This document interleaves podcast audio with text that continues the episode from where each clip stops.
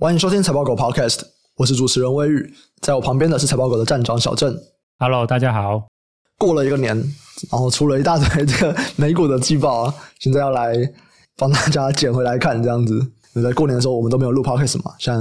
这个年结束了，我们来看一下，说，诶，那在这段期间，其实有蛮多公司，他们都发表了他们的最新一季的这个展望。那我们就来看一下，说有哪些重要的讯息值得我们关注。那第一间呢，我们要来看的是艾斯摩尔，在一月二十五号公布了最新一季的营运报告。那我们就来看说，诶，那这一季有哪些重要的讯息？而且，其实这一季在它出了以后，也有蛮多新闻是跟他有关的嘛，就是在说日本啊、荷兰啊，到底要不要去支持美国这个样子。好，那我们就先来看一下他们这一季的第四季损益表现怎么样。那他们的营收啊，他们是续创了历史的新高，而且它是高于上一季财测指导范围的中间数，是明显高于。那毛利率呢，也是高于这个财测的上缘。所以，如果我们就只看它第四季的损益表现，哎，这个东西都很不错。就也是公司原本都讲还不错嘛，那最后也是高于他们的还不错，就是更好，没有问题。哎，可是在这里面好像有一些状况。就是他们有去揭露这个本季新订单的金额，诶，这个金额然后下降了，对，因为本来都说哇，这个金额超高，反正他们不管怎么样，他们就是做不完，诶，可是这个金额开始下降了，你觉得要怎么解读它？呃，这个要说明一下，就是说它下降是指说它第四季新增订单，对对，它不是累积订单下滑，它累积订单还是续创新高，嗯，那只是说我们来看，就是说每一季每一季新增的这个订单数量啊。那艾斯摩尔这一季的就是新订单六十三亿欧元，对，那因为上一季是八十几亿吧，对啊，所以这样是一个明显的回落嘛，对，那这个数值的话，如果我们来去看一下过去的几个时间来看的话，它算是这五季以来的新低吧。可是我们要考虑一下，就是说这个六十三亿欧元呢、其实它是包含了每一个机台的价格的因素，也包含在订单的金额的计算里面。那我们都知道，过去的一年已经公司都涨价了嘛，对啊，所以就是说，哎，其实这个订单的金额本身还包含着涨价的因素，所以这很可能代表就是说，如果我们排除掉这个涨价因素，我们不看价格，我们只看它的就是订单的这个机台数量啊，我觉得很有可能这个新订单的数量可能是七季以来的新低。所以这样来看的话，就是说，我觉得景气不佳。它的确还是对公司的营运有一些影响，开始发酵了。对，那只是说，因为就是它累积的订单还是很大。对，它这个累积的订单金额是四百零四亿欧元。对，那这四百零四亿欧元已经相当是公司它全年的设备收入两倍了。对，所以就是说，就算就是最近开始这些它的下游客户就是下订单的这个积极度开始减缓了，那基本上艾斯摩尔今年应该就是吃不完了。对，它这个订单应该就是要到二零二四年才能消化完成，所以呃，如果说接下来景气还是没有那么好，那我想对公司真正的营运冲击反映在损益表上面，那可能要看到二零二四之后，可能才会有就是趋缓的迹象浮现。那我觉得二零二三年的话，基本上目前应该就是产能应该是全产全销都没有问题。哎，可是像这个、啊、累积订单金额啊。它跟以前很多公司在讲的长约哪里不一样？因为长约他们都取消了嘛，对吧？他们延后啊，取消啊。那我这个我订单我下了之后，我不可以说那我要延后吗？也有可能啊，对啊，对啊，对啊。就是说，其实你问的问题是过去的这几季常常很多法人一直在质疑的。对，这有时候可能是延后嘛，或者是说他可能就是这个所谓的 double booking 嘛，或者 triple booking 嘛。那可能就是诶景气不好的时候，大家就直接取消订单了。那这样你这个订单等于就是虚增嘛。那其实公司它的回应是这样啊，就是说他觉得当然也有可能是有一些水分在订单里面，对，可是他就是说，可是这个订单已经就是高到是他们就是他们的产能的两倍以上了吧？他意思就是说，就算说好今天好就是这些客户取消好，对，甚至取消五成好了，他还是一样高于他们目前产能可能就是五六成以上，他就是没有办法在今年消化。那所以以他的角度而言的话，就是说他觉得不管这个金额到底实际上到底有没有到。四百零四亿欧元这么的高，这么的真实，他想要强调就是说，这个金额就是高到就是供不应求了。就就算再怎么样，就是订单取消或者是延后，以他们来看，就是他们二零二三年就是不可能消化完成。对，那我觉得其实还是蛮有道理的，因为其中里面有一个很大的一部分是 EUV，这个 EUV 占它的这个总订单的金额啊，就是大概就接近超过五成以上了。问题是说，这个 EUV 就我角度来看呢、啊。应该是不可能，就是客户取消订单哦，不可能，不可能，因为它等于是一个有点像是战略物资了吧，就说是大家都抢着要，你不要一定有别人要，因为这个目前就是最新的制程，不管是逻辑的七纳米以下的最新制程的推进，或者是 DRAM 的最新制程，可能是呃 E 阿法之后，一定都要依赖 EUV 了。嗯，对。那问题是 EUV 目前是明显的供不应求，他们一年大概现在大概只能做六十台出来。那如果按照后续的规划，可能每年的就是产量成长，可能也就是十趴二十趴这样慢慢成长。对，所以基本上我觉得 EUV 是完全供不应求啊，就是我觉得它不敢取消啊。对，一旦取消的话，你何时能够再拿到这个订单，你就不知道了。对，而且你一旦取消的话，一定会有很多的你的竞争对手一定是抢着要。对，那所以基本上我觉得 EUV 这个金额应该很真实啊，我觉得应该是不会有什么水分在。对，那可是光这个 EUV 它占这个总体订单金额就已经是两百二十二亿欧元吧，已经是比艾斯摩尔去年一整年的营收都还要高了。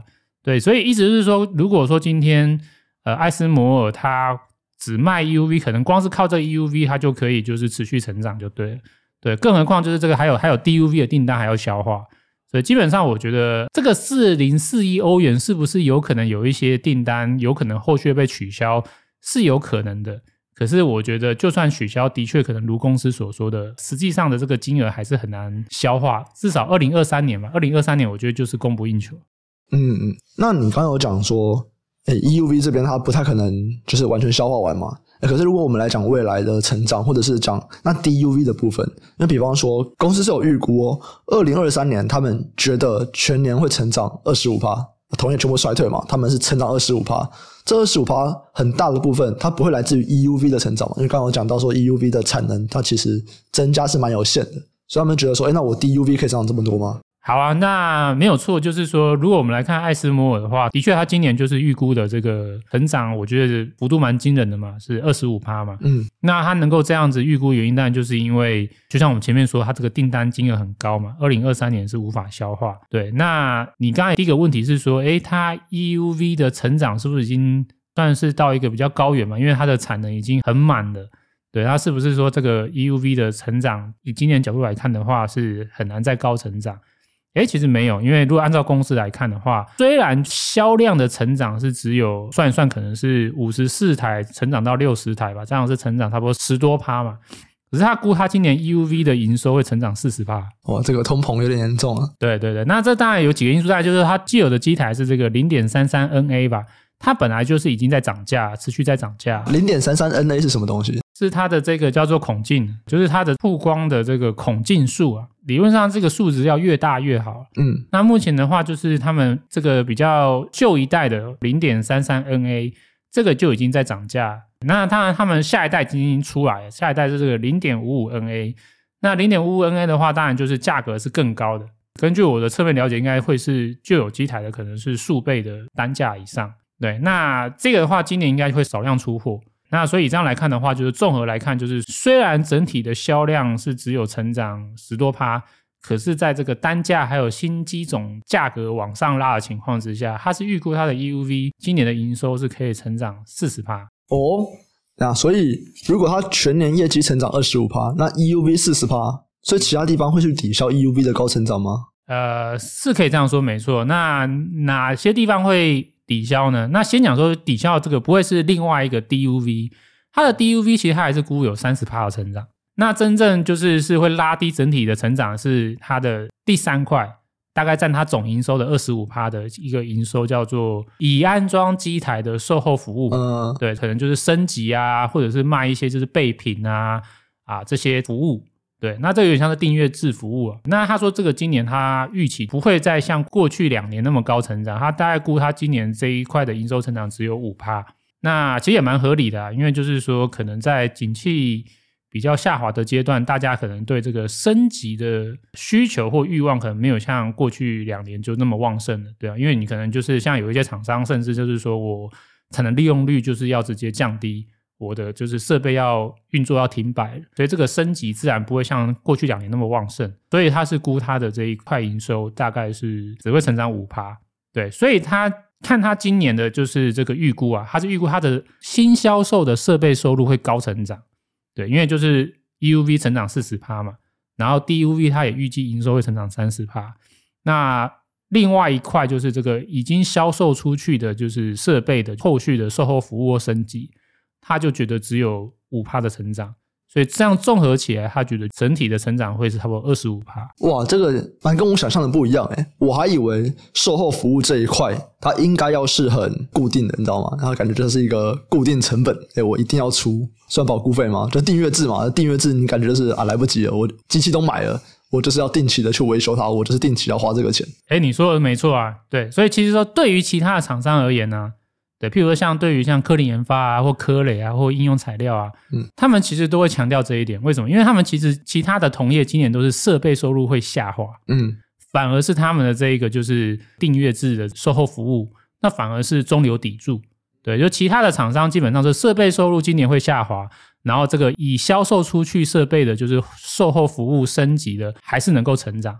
对，所以他们的其他的厂商观点都是说，哎，对，就是说。呃，我今年的收入会下滑，可是好在我有这个售后服务啊、升级啊、备品的销售，那可以抵消掉我的衰退。嗯，都预期就是这个收入还是稳定成长。那只有艾斯摩我是比较特别，艾斯摩我是反过来是说，哎。今年反而是我的新销售设备预计还是会很高幅度的成长，这个成长幅度会远远超过我这个售后相关服务相关的收入。嗯嗯，对，所以艾斯摩我是比较特别了。嗯，好啊，那我们现在有三块嘛，我们讲了两块。你 EUV 说，我 EUV 这边它就是一个战略物资，所以大家不太可能取消它。就是你取消了，那其他人抢着要，那么你马上就落后这样子。然后我们也提到了售后服务这一块。就售后的这种维修啊、服务，他们相关的东西，那这个东西可能对艾斯摩尔来说，它就是比较稳定啊，它还是有成长，可是就不像另外两块高成长。哎，可 DUV 呢？就是 DUV 它已经不像 EUV 这么的，是属于战略型物资了，它为什么也可以成长三十趴？好啊，那其实这蛮有趣的啊，对，或者说这个我觉得也是，不要说这一季好，其实我觉得过去一年很多市场的一些分析师都一直在评论的一块啊，就是说到底成熟制程的需求真的有那么强吗？对，那这个当然就是看法有两极啊。有一派的观点就是说，成熟制程的需求真的很旺盛，它已经不再像过去一样是一个循环型产业了吧？对，就随着这个电动车的需求各方面的，诶，成熟制程的需求又重新重回一个高成长的一个阶段。对，那一派的观点当然就是说，对，成熟制程它已经是一个成长型产业。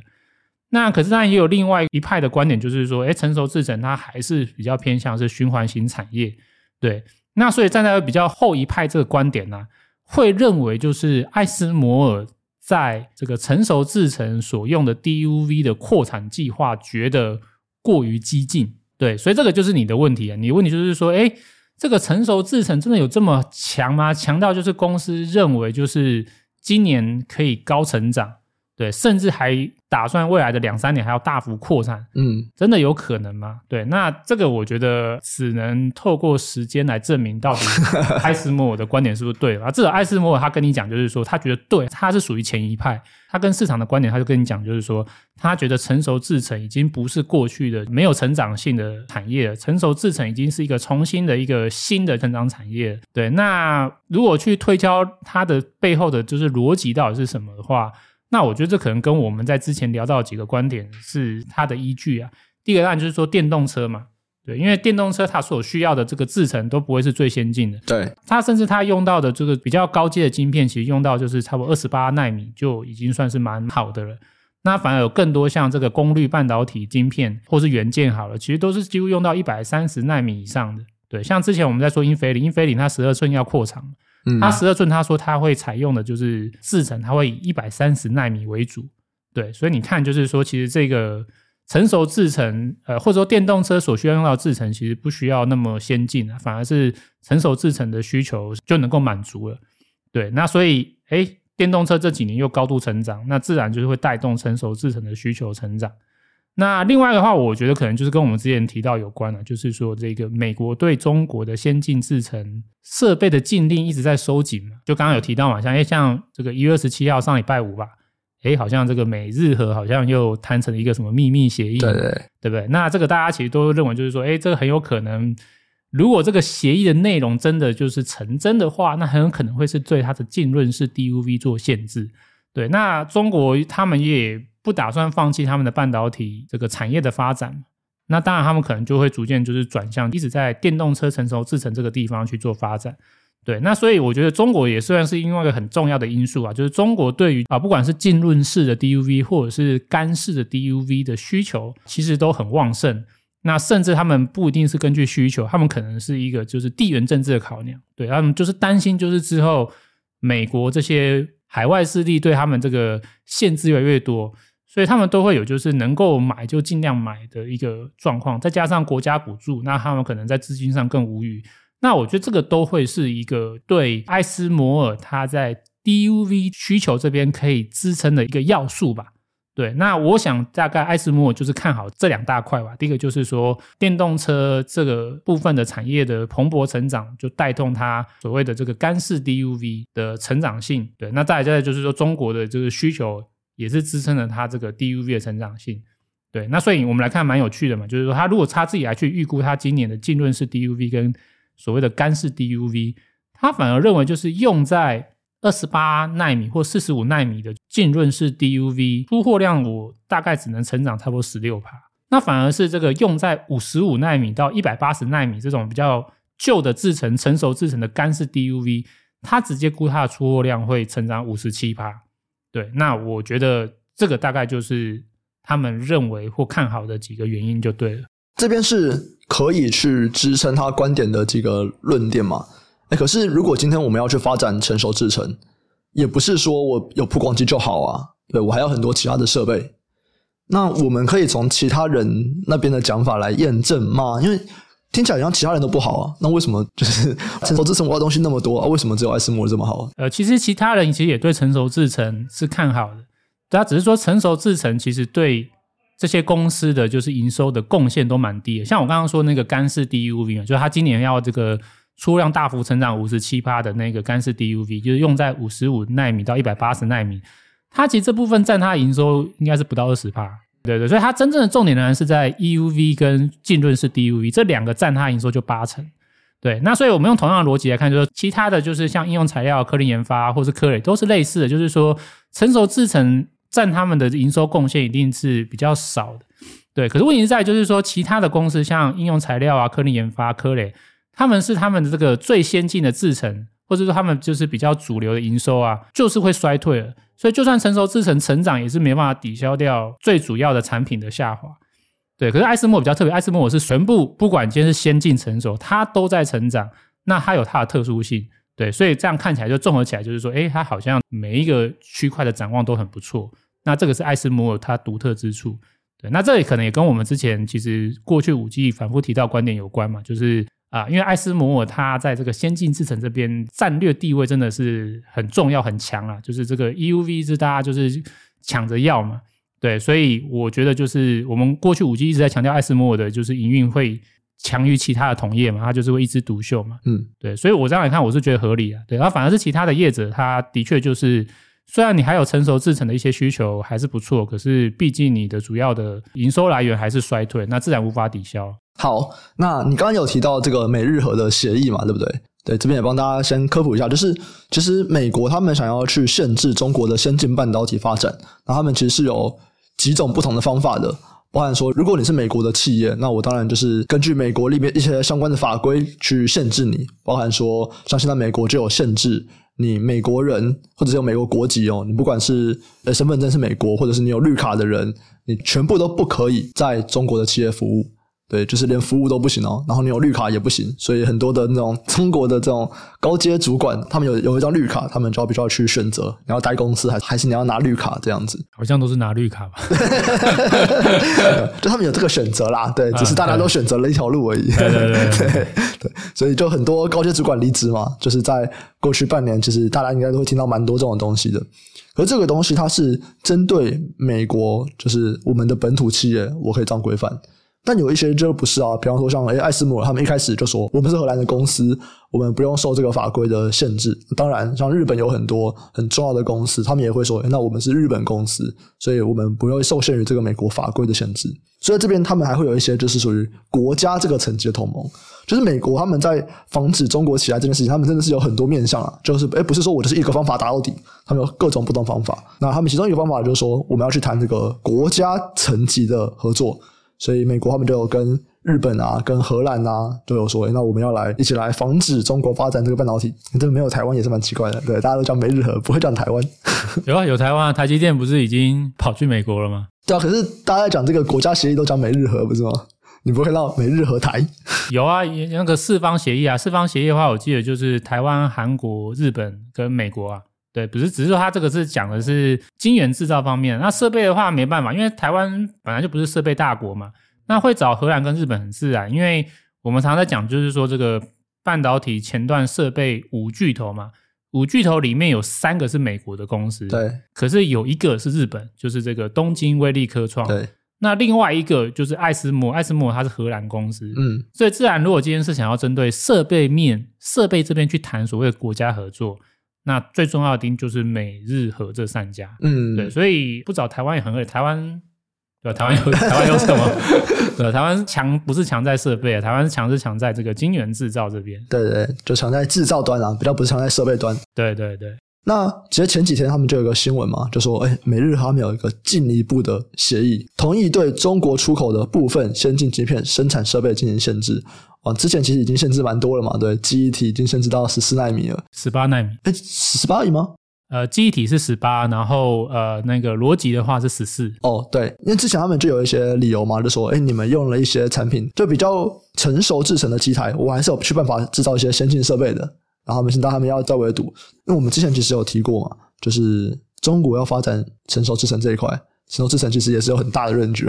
对，那现在它很像又要再往下拉。呃，应该不是这样讲，或者是说，就你刚刚说的嘛，就是说，其实美国真正重点是想要限制，就是先进制程。那他们先进制程的现在定义扩大。那从原本的就是，比如逻辑 IC 的这边是十纳米，那扩大到十四、十六纳米。嗯，总之就是这个 FinFET 的，它就是不让你做。对。那甚至还在多增加一个记忆体，记忆体这边的话就是十八纳米以下，它就是不让你做。那等于就是 DRAM 的这个可能是 ES 的制程以后，它不让你中国发展。那问题是说这个制程啊，就是说你每个制程所要用到的设备。它的范围是没有那么刚好，譬如我随便讲，就是说，像之前不是中国有说他们已经突破到可以用七纳米嘛？对对对，他们这七纳米，他们也不是用 EUV 做的，对，他们其实是用这个浸润式 DUV 搭配多重布光做出来。对，可是这个浸润式 DUV 啊，它其实不是只是拿来用来做这个七纳米。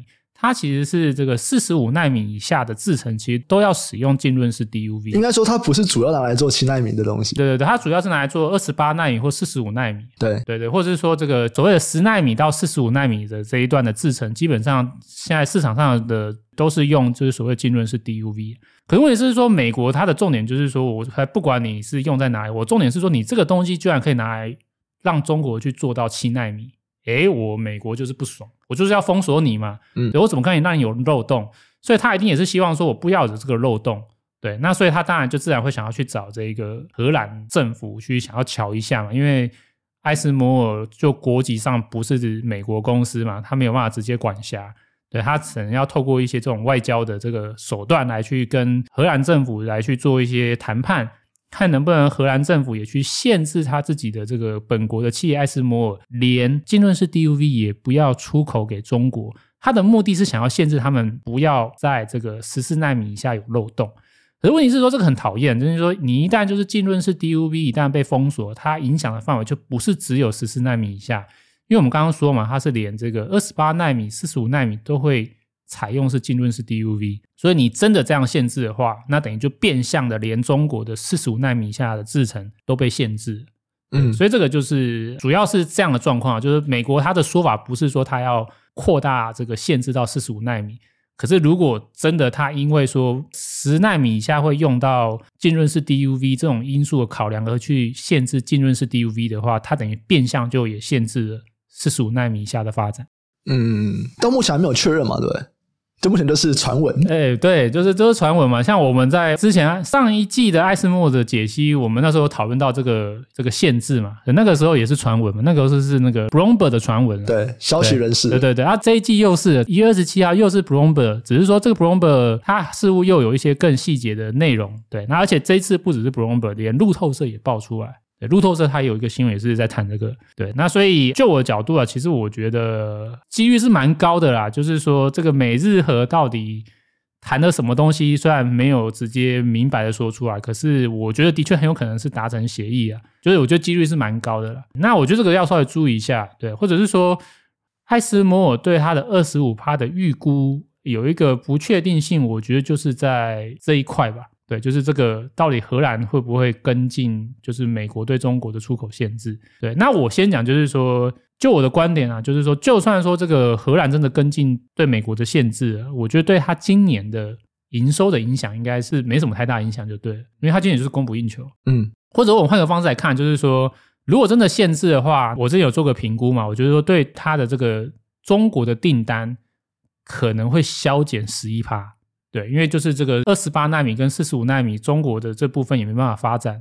对，那也有可能导致中芯国际跟华力伟没办法再对荷兰去采购，对，那会减少差不多十一趴的订单，对。可是我们刚才说，就是它的订单金额是四百零四亿嘛，嗯，对吧？那四百零四亿里面，就是艾斯莫尔说中国大概占其中的十八趴，对，所以四百零四亿的十八趴是多少？呃，七十二亿。那七十二亿的十一趴又是多少？大概就是七亿多吧。对，八亿。对对对对，所以你看，就是说我自己的评估啊，真的，如果真的荷兰跟进了美国对中国的出口限制的话啊，然后这个浸润式 DUV 接下来不能够再销售给中国的话，那大概会让他们的订单就是减少大概八亿欧元。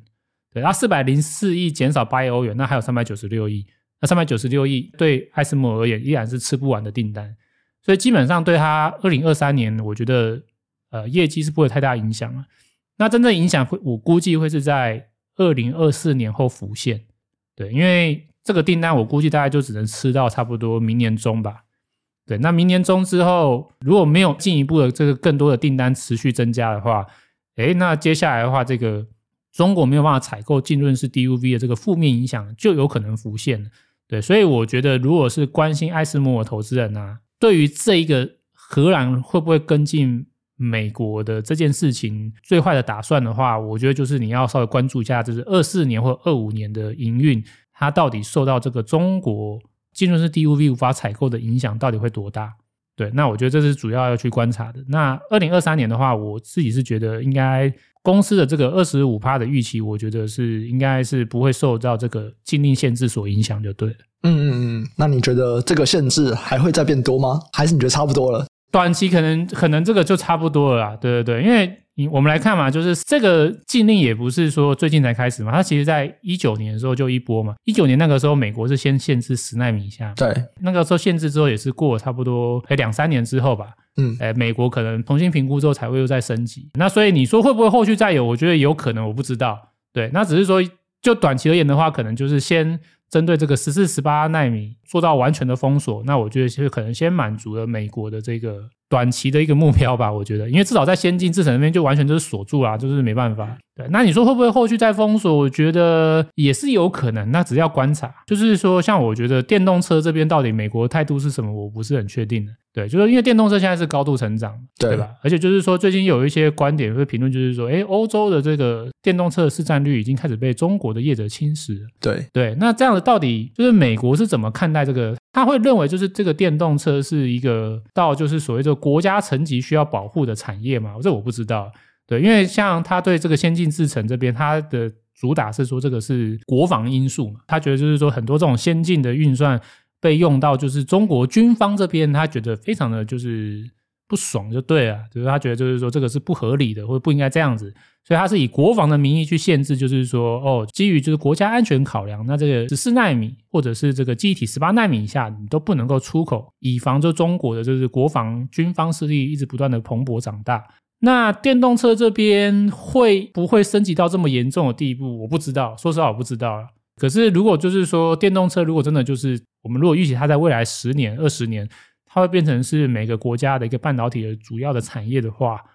我是觉得的确是有可能，美国也又是基于这个电动车的考量，重新对中国再去做一个新一波的限制。嗯，可是那个就这就再说了。对对对。那我在年前呢、啊，就财报狗学院有办一个活动，然后有请一个嘉宾，他是业界的资深的产业分析师。是，是，是，然后他就在讲这个美国对中国的这个禁令的东西，然后里面讲到一个东西，我觉得蛮有趣，这个我本来不知道，因为现在听会觉得说，哎，美国很像就是想到什么进什么，反正就是，哎，我一直有新东西，然后，哎，就是两三个月，我就说，哦，那我要来多进个什么东西。然后他其实他就有提到这个东西它由来是什么，在川普啊，他在二零一八年他有成立一个机构叫做美国人工智慧国家安全委委员会 NSCAI，这个是二零一八年就是成立。嗯，然后在二零二一年一月，他们有交了一份报告书，嗯，对，然后他们在那个报告书里面，他们就直接说应该要进什么，所以其实现在进的东西全部都是那个报告书里面写的，嗯，就是报告书，对，报告书在二零二一年的一月出来，然后他们就是按照这个东西去进去进去进，它里面写的很 detail，就是说你要进哪一个机台，然后型号全部都有有写出来这样子，嗯嗯，对，然后我们如果就是单纯在看晶片这边，看起来这个浸润式 DUV 它也写在里面。然后它也就是极限就到这边了，对，不对？所以如果今天我们讲说，虽然这个东西是川普那个时候成立，然后二零二一年报告出来，但是拜登他的确是按照这个报告书的建议上面去执行的话，以这份报告书来说，感觉应该都已经做的差不多了。我讲设备这边，当然它还有很多其他的地方了，包含说要想办法削减一下台湾的影响力啊，这样。对对对，对。可是，在进设备这边，哎，看起来很像这个报告书说要进的已经差不多了。对啊，对啊，所以我是说，短期可能已经到了一个满足点了，除非有一个新的报告说出来。对啊，就是重点还是说，为什么当初这个报告嘛？因为其实你说，就是美国对其他国家发展这个贸易战，其实也不是首例啊。我们可以看看，就是一九八零或一九七零吧。嗯。那时候对日本也是啊，那时候的主轴其实不是半导体，那时候主轴真的是对汽车啊，对啊，那时候就是对汽车做贸易战嘛，对，当然这汽车可能是个名义啊，他去做更多的就是这个经济上的贸易战，对，那你就是说，诶，万一我们做个假设好了，就是说电动车虽然现在占半导体的产值还很小，可是它如果未来成为主流，因为大家目前的所有机构都预估，就是说大概在二零三零年之后。电动车这边对半导体的需求量可能会要升成是半导体的产业的可能至少是第二大的一个需求吧。嗯，对对对。那这个时候，如果说中国真的在未来的十几年，它真的在电动车领域发展的就是如火如荼，它真的成为就像当初日本一样，当初日本是这个汽车产业的，就是几乎是龙头嘛，就压着美国的厂商打。那你想看，如果未来的十年变成是中国的电动车企业压着，就是美国跟欧洲的这些汽车产业打，这些欧洲或美国国家会不会又再用其他的名义去做个报告，来去进行所谓的这种就是贸易战？那这也是有可能。当然，说这个也许不是短期，就是美国官方的重点。嗯，那只是说，我觉得就是持续观察吧。对，那总之说，我们知道就是说，至少一个重点就是说。中国因应美国的封锁，他们目前的策略，我想就是，哎，山不转路转，我就先转向就是成熟制程，因为这边至少还有一个电动车的产业，可以让我持续发展我的半导体。对，我当时在想的就是说，哎，这样要追的东西好多啊，你知道，因为他们上一份报告是谁出的？是美国人工智慧国家安全委员会嘛，所以他是站在 AI 的角度，嗯、那我。这个 AI 跟国防有关，然后我是根据我这个角度来提这份报告。那像你说的嘛，如果我有下一份报告，他就不会是说，哎，那我是 AI 的国安嘛，他可能就是说，那我要什么美国的什么汽车协会啊，然后我们来来丢一份报告。所以接下来如果他们丢一份报告，那么要去认真看，说有没有推荐要进什么东西这样子。对啊，所以真的真的要追追不完啊。对啊，或者是说，其实像我们刚刚提到那个八零年代，就是美日的这个贸易战嘛。那个时候主轴是虽然是汽车，可是后来其实有趣的是说，真正到最后再往这八零年代往后面二三十年来看，诶，反而变成汽车，这已经不是所有国家经济的一个发展真正的重点。当然是汽车的产值还是很大，我要先讲，它还是很重要的产业。只是后来整个就是美国的，就是产业发展真正成长的重点，就不是汽车产业嘛，反而是资讯产业嘛。对，可是那个时候资讯产业为什么美国或日本没有特别关注到？因为那个时候在他们看，那个就还是一个很小的产业。那个时候 PC 还是一个不是那么重要的产业，对，所以往往就是这些就是产业的创新或者是崛起是很难在当下就看到的，对。那所以这没有办法，我们也没有办法评论啊，对啊，就是说像现在大家都觉得是电动车，诶，会不会过个十年之后，诶，其实真正的半导体的发展重点又不是电动车，是 AI 啊？没有 AI 不是已经过了，AI 就是已经主流了。我看到一个新闻哦，他说大家觉得二零二二年出了很多 AI 工具，对不对？就是什么，不管是什么 Chat GPT 啊，或者是什么 Midjourney 啊，就各种的 AI 工具。嗯嗯嗯。呃，我看到一个是科技的媒体，他就说，过了二零二三年，你会觉得二零二二根本就不算什么。哦，这也是有可能的。对，这我觉得是蛮合理的。对啊，就像说你在二零二零年代看待一九八零年代的，就是电脑产业的发展，你觉得嗯，其实还有很大段的成长路要走。对对对，所以我其实我觉得也是蛮有道理的。就蛮有可能，我们现在在看的这个电动车，应该说半导体这边呢、啊，最后的未来的两年，或者是我们讲今年、明年，说不定到最后根本就不是电动车。对啊，也有可能啊。对对，只是说目前就是市场，或是说所有的半导体公司啊，就是像我们今天讲艾斯摩尔好了，他在预估他就是二零三零年的成长，因为他已经。给他的投资人的一个就是报告，他已经规划到二零三零年的一个营运的目标了。嗯，当然是给一个很好的成长的一个展望嘛。他凭借的展望是什么？就是 AI、电动车、再生能源这些需求，就是会刺激半导体的，就是需求量蓬勃。嗯，那每一个半导体的晶片一定都需要艾斯摩的机台协助生产，所以艾斯摩就会跟着高成长。嗯，对。那所以今天讲就是说，我觉得 AI、电动车应该是所有半导体厂商目前都。看得到，也认为是重要的趋势，嗯，对。那呃，会不会有新的？不知道，对。不过就是说，在短期不知道未来还有什么会发展情况之下，投资人对于这个需求的关注，对啊，我觉得可以先从 AI 跟电动车角度来去了解这些厂商的想法，也是蛮好的。嗯，好。那接下来我们就最后来看一下产业链上面其他公司他们的展望又如何。那我们就一样先从同业开始好了，半导体设备这边。我们前面有说嘛，诶，艾斯摩尔他算是一个比较特立独行的，对，就别人都讲不太好，他自己说，诶，我今年营收增长二十五趴。对啊，对啊，对啊，因为像这种季报解析，通常我会习惯是先在我们的社团，就是先简单 po 文嘛，对，然后我记得那时候就有个舍友他就回，就是说，诶，科林研发说的不具参考性，对，然后这我回他说，嗯，不是科林研发不具参考性，是艾斯摩尔才是特例，艾斯摩尔它成长二十五趴，这真的是特例，因为如果是看所有的机构。或者是一般公司的预估啊，都是预估今年就是半导体前端设备是会衰退两成以上。嗯，那所以像我们来看它的同业吧，像科林研发，科林研发其实最近就是公布季报嘛，它给的展望就是说整体产业会衰退差不多两成，然后自己的表现会是比产业更烂。哇，好残酷啊！对对，那没办法，因为它就是记忆体为主嘛。嗯，对。那像科磊，就是这是美国的另外一家算是小巨头啦，它是排行第五。对，那这个小巨头他给的观点就是说，哎啊，这个半导体设备产业，那就是也是衰退两成。那他虽然说他自己会优于平均，可是也是预估会衰退了。对，那所以这样来看的话，其实就是说，艾斯摩尔这是特例，只有他预估今年会成长，其他的业者全部都是预估他今年都是会衰退。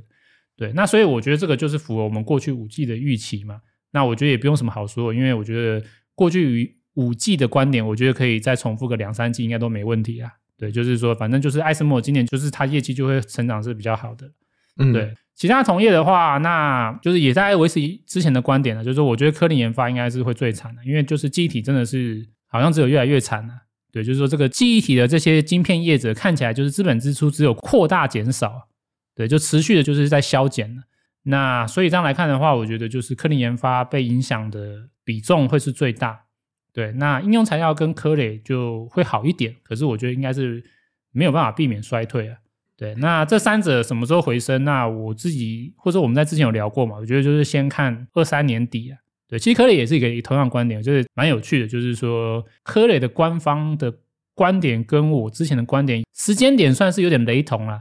科磊他是预期就是说，哎，也许就是在今年年底。或者今年第四季有可能下游会部分重启新的投资，对，那这样子的话，就是呃，他们可能觉得年底或者第四季可以看到整体产业有缓慢回温的一个迹象，对。那我之前的预期是说，我觉得可能也是二三年 Q 四可以看看，就是整个半导体设备产业能不能落地嘛，对。那时候我的观点，这第一个就是说，呃，如果台积电说的是真的，就是说下半年就是半导体景气会复苏嘛。那设备业通常落后它的客户两季，那差不多就是在年底，那它也要跟着复苏。再就是说，美国晶片法案的补助发放应该会是在第三季，第三季发钱，然后第四季去花钱。那我觉得这也是蛮合理的预估。对，那所以我认为就是说，如果今天大家是想要了解说这些设备业者他们的衰退何时可以落底，我觉得可以先抓可能是 Q 四来做个观察。今年的 Q 四也许有机会是落底。嗯，好，那这边是在讲。半导体设备的部分啊，接下来啊，我觉得也是可能跟台股最有关系的啦，就是他们的下游，下游就是在晶圆代工的部分，或者是制造的这一块。刚刚我们有提到，就是传闻美日和他们又达成了新一波协议，然后主要是针对于荷兰这边可能会去限制艾斯摩尔，他要去出售浸润式 DUV 给中国。诶，其实这个东西虽然啊，虽然它抵制的原因主要是因为它可以去做到七纳米的先进制程，可是就说了嘛，你没有这个东西，你从十到四十五其实都很难做出来。其实中国这块他们也本来打算加大投资吧，对不对？对啊，对啊，没错啊。但如果他们加投资以后，中国厂商就会起来。诶，现在他们这边可能买不到了，等于说台湾是不是找个竞争对手？那如果我们去对应到相对应的话，就是联电吧。这个联电应该是蛮主要的营收吧，在十到四十五纳米这边。对对对，其实我觉得有三家业者可能会明显受惠啊，就是台积电、联电跟 Global Foundry。嗯，原因是因为在二十八纳米到四十五纳米，或者是说这个十纳米到四十五纳米这一段空间呢、啊，就台积电其实还是市占率最高，然后再就是联电、Global Foundry。嗯，对对，那所以我觉得这三者都会受惠。那只是说，虽然台积电在这段制程是市占率最高，可是这一段制程占台积电的营收只有十八趴吧？嗯嗯，对对对，所以就是说，它在这个地方受惠十八趴的幅度，应该是就没有那么显著啊。对，那反而是就像你说，这联电跟 GlobalFoundries，他们虽然不是这一段制程区间的市占率最高的业者，可是他们这段制程区间在他们营收比重都蛮高的。像联电是占差不多四成，GlobalFoundries 没有给出它的这个就是比重，可是我猜应该也是四成以上。对，所以反而就是说，这两者真的是有可能，因为就是说，中国的业者没有办法就去发展这一块的制程，而他们可以受惠。对，尤其是说这一段制程啊，接下来在这个电动车产业仍然也是一个重要的制程，他们一样也会因为电动车这个趋势跟着成长。对，那我觉得接下来可能就是对，就是这个联电和格沃方水在这一块可能会得到额外，就是因为中国的市占率流失，有更多的营收成长机会。嗯，对，诶，那还有其他的这种晶圆制造的代工厂吗？像力积电，然后世界先进，诶，这两个他们就比较不是在这段的制程里面。呃，先讲世界先，世界先进完全没有，世界先进的重点是八寸，嗯，所以八寸不会做到就是这个四十五纳米以下，嗯，所以世界先进完全不会受惠。那力积电的话，就要看就是公司后续的发展。以公司目前而言呢，它目前或是它未来一到两年的这个制程发展方向吧，嗯。就是四十五纳米以下都还不是力积电的重点，所以除非说力积电可能在未来可能是五年或十年以上，它在这个地方开始重新就是加强琢磨，但我觉得应该是有可能的，对，因为这个制程一定会持续推进嘛，嗯，那所以力积电有可能在日后它也会持续在二十八或四十五奈米这边就是慢慢推进琢磨，可至少短期啊，短期我觉得在五年以内应该。立积电在这块应该是没有太大的这个市占率，那所以受惠这一个就是说中国业者在这个地方无法发展的成长机会，我觉得就是应该是没有吧。嗯，好，所以这边我们也帮下游做了一些补充嘛，就是说如果今天要讲受惠程度的话，联电跟 GlobalFoundries 应该是比较大的。那台积电因为它其他先进制程那边的营收占比很高，所以它在这一块它的受惠的程度就比较小一点，这样。对，没错。好啊，那今天我们就跟大家聊了对于艾斯摩尔最新一季季报的观点。那如果任何问题的话，都欢迎留言跟我们询问。我们这集就先到这边，下集再见，拜拜，拜拜。